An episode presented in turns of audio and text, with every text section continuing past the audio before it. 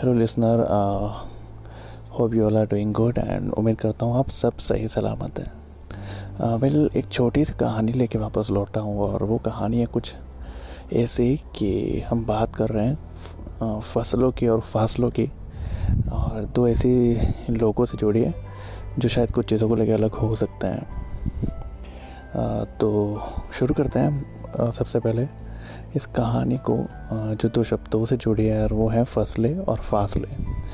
और मैं फ़सलों को पहले चुनूँगा क्योंकि देखा जाए तो जो फ़सलें होती है वो एक ऐसे इंसान से जुड़ी है ऐसे किसान से जुड़ी है जो आ, सर्दी हो या गर्मी हो या आ, बारिश हो कोई भी सीज़न हो लेकिन वो अपनी मेहनत करके आ, उस खेतों को लहराने की कोशिश में रहता है जिससे उसको एक उम्मीद रहती है कि उसका धान जो है उसके खेतों में बहुत ज़्यादा हो। और वो अपने परिवार के साथ रोज़ लौटता है, रोज़ जाता है, रोज़ पानी पिलाता है और छोटा छोटा ख्याल रखता है। और वो वही फ़सलें जैसे जैसे उगती जाती है, लहराती जाती है, उसके चेहरे पे खुशी आती जाती है और वो उम्मीद के साथ चलता है कि हाँ वो कुछ उससे कमाने वाला है और उसके कमाने से हम लोग जो हैं और जो दान हमारे घर तक पहुँचता है, जिसे हम कह सकते हैं कि चावल, दाल या राइस या कुछ भी हो सकता है।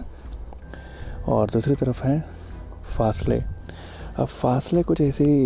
बात है कि फासले आने से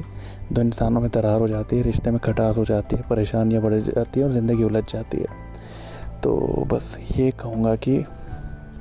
एक तरफ़ फ़सलें हैं जो कटने के बाद भी किसी के चेहरे पे मुस्कान लाती है और मुस्कान के साथ किसी के घर में एक रौनक लाती है और हम जैसे लोगों का पेट भरती है,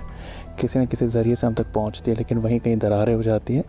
तो वो हज़ारों सवाल पैदा कर देती है और एक निराशा, एक परिवार में परेशानी और उससे ज़्यादा कई सवालों को लेकर चलती है। तो दोस्त, बस यही कहूँगा कि आप